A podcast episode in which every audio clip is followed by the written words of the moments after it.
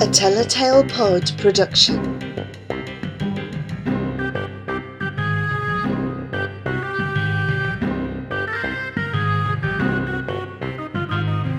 The Great Rocket Robbery by Frank Cottrell Boyce.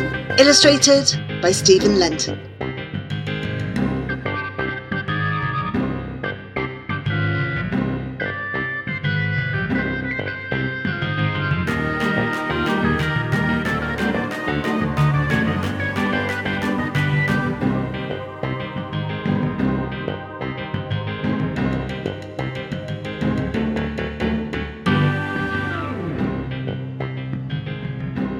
The dog who caught the train.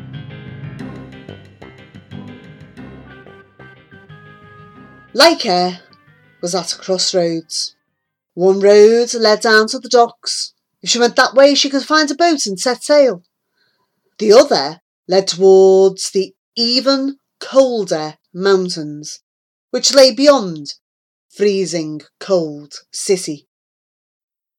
She could see the motorbikes carrying her friends off down that road. She could try and rescue them, or she could follow her quest towards the stars.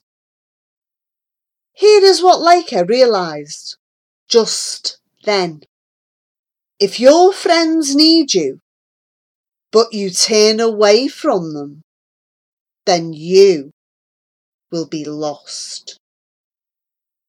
Small dogs must stick together, she panted to herself, chasing after the motorbikes without a clue of what she would do if she ever caught up with them. Laika was fast, not as fast as a motorbike, but then she didn't get stuck at traffic lights or behind big slow bin lorries. She hurtled across crossroads and through underpasses. Whenever she lost sight of the motorbikes, she opened her nostrils and tried to catch a whiff of the biscuity smell of Krasavka on the morning air. Laika was running out of breath. The motorbikes were not running out of petrol. But they did stop. Laika watched the egg-headed men climb off them. They slung their wriggling sacks of dogs over their shoulders and strolled into a huge building made of stone and glass.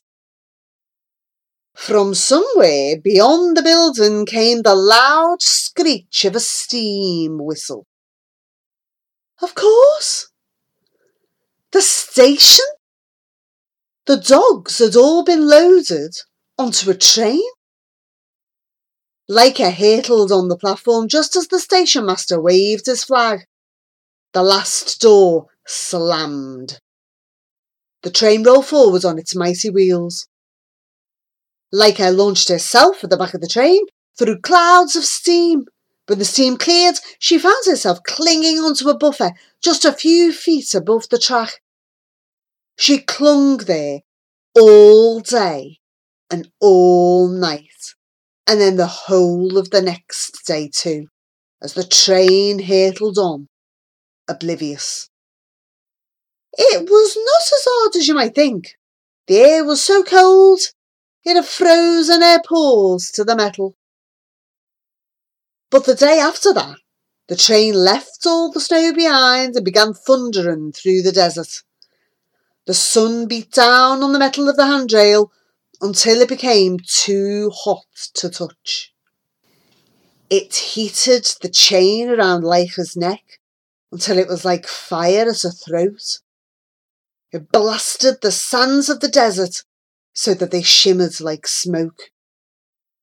At a bend in the railway where the train slowed down, Laika finally let go and tumbled onto the sand. By the time she scrambled back to her feet, the train had disappeared into the distance. Alone, under the hot sun, Laika thought, I've made a terrible mistake. Of course, dogs don't live in space. Krasavka is an idiot. I've let a dream, dreamed by an idiot, lead the whole company of small dogs to its destruction. With those despairing thoughts weighing down on her heart, Laika walked until she came to a little wooden station. She slid into its shade and turned around three times and slept. When she woke up, someone had left a bowl of water and a juicy bone next to her. There was no sign of any human. The bone was wrapped in newspaper. On the front was the photograph of the rocket again. She was sure that somehow the sailor had sent these things. She guzzled on the water and sucked on the bone. No human came, but night came with its cloak full of stars. They were so much brighter and more beautiful than they had been in the town. Surely they must be nearer too.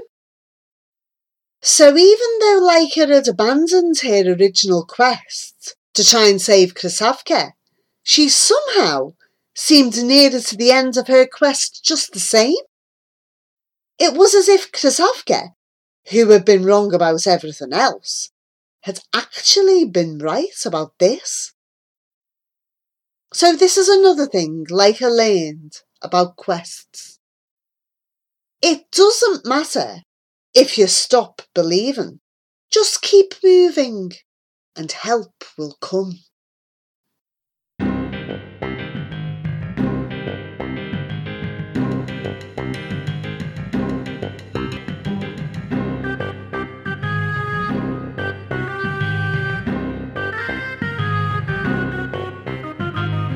The Great Rocket Robbery by Frank Cottrell Boyce. Illustrated by Stephen Lenton.